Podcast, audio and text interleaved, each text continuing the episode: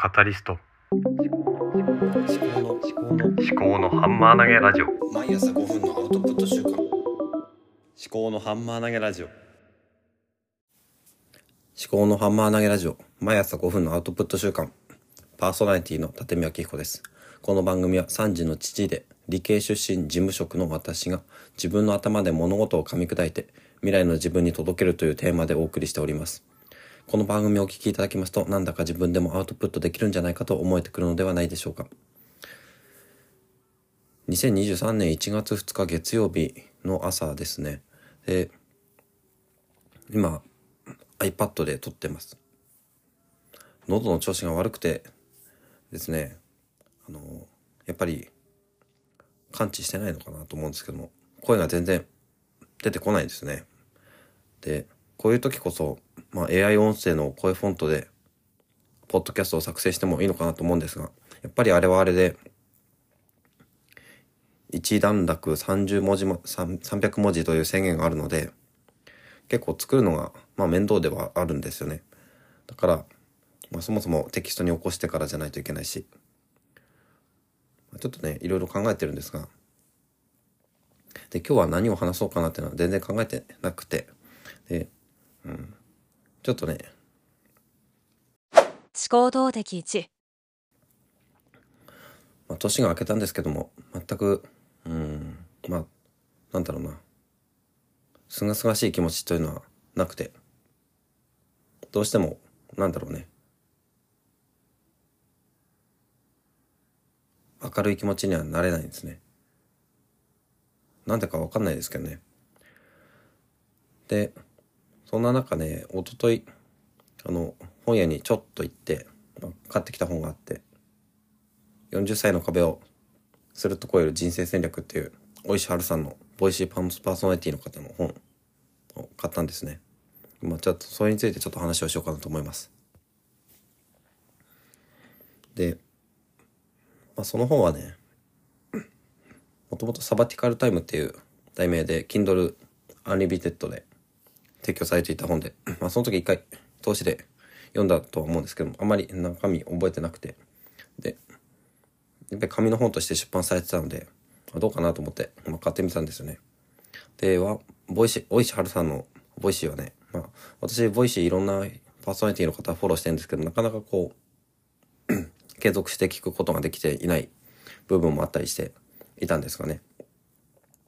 まあ、尾石晴さんのは結構、まあ、聞いていられる。このい一回一回がね、10分くらいでね、10分か20分くらいで短いのでね、それもいいと思うんですけどね。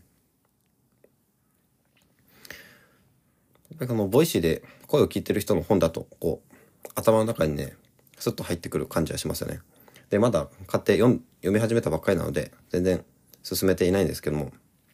その、まあ私も今35歳ということで、この人生をこれからどういう風にしていこうかっていうことがね、あの、考えていく、いかなきゃなんないというよりは、なんか自然と考えてしまうような、そういう時期に来てるのかなと思います。で、同じく妻もね、35歳なので、で、二人でね、今、共働きなんですけども、ね、あの、子供も今6歳で、今度、小学校に入るわけですよね。えー長女が。そのあたりもね、今後、どういうふうに、き合っていくのかとか、まあ、あと私の両親とかとね、どういうふうに、こう、生活していくのかっていう、そういうところもね、考えていく必要があるのかなと思います。まあ、両親との生活っていう意味でもね、このまだ介護とかは全然始まらないんですけどもね、こう、やっぱ同じ、まあ、同居してるので、ね、その同居のあり方についてもそもそもいろいろ考えないと、うん、なんか苦しくなってきてるなと思うんですよね。それについては昨日のノートで書いたんですけども、やっぱり、うん、どうしてもうちの親に合わせざるを得ないところがあったりとか、まあ、意見が合わない時に、こう、なんだろうな、私の親がなかなかこう、まあ特に母親ですけどね、意見を曲げないタイプの人なんで、どうやって向き合っていったらいいのかなっていうのは、すごいね、あの、常に悩んでるところなんですね。で、そもそもなんで同居したのかっていうところが、まあ問題かなと思うんですけどね。思行動的に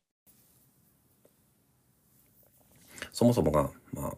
子供が生まれるタイミングで同居を始めたんですよね。で、なんだろうな、まあ私自身がうちの親から、まあ、家を継いでほしいっていう、そのそういう要望を昔からね、まあ受けていたわけですけですけどね。で、うちの妻とも結婚するときに、まあ子供が生まれるときには、まあ、一緒に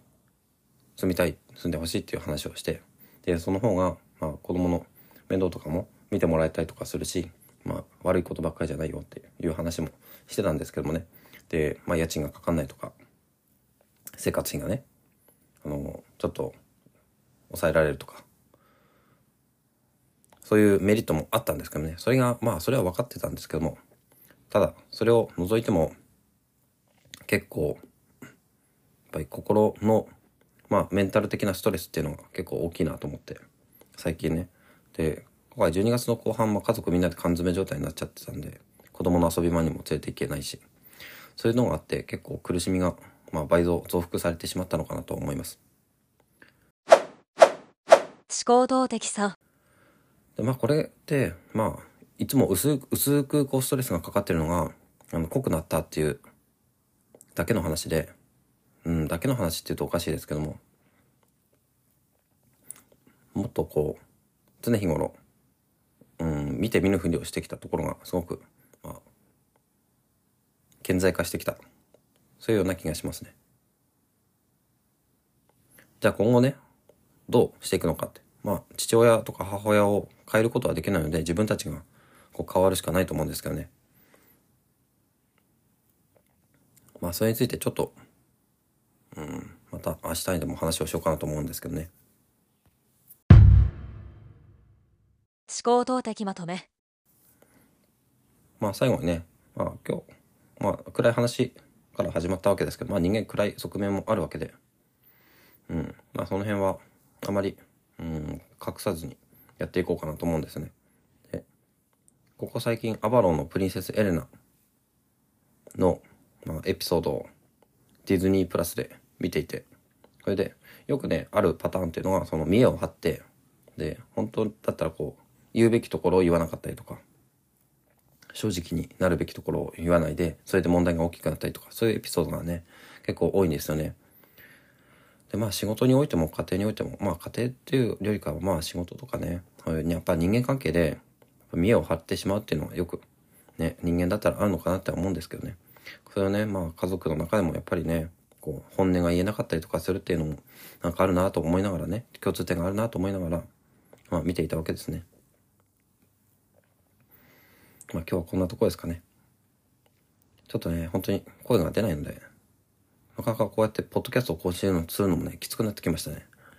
本当にね、やり方を、まあ、ポッドキャストね、必ず続けなきゃいけないってわけじゃないのでね、ちょっといろいろ考えてみたいと思います。はい。では最後までお聞きいただきましてありがとう、ありがとうございました。ではまた。思考のハンマー投げラジオでは皆様からのお便りをお待ちしておりますエピソード概要欄にハッシュタグ付きのツイートを作成できるリンクとメッセージフォームをご用意しておりますもしこの番組が気に入っていただけましたらフォローやレビューをしていただけますと励みになりますご視聴ありがとうございました。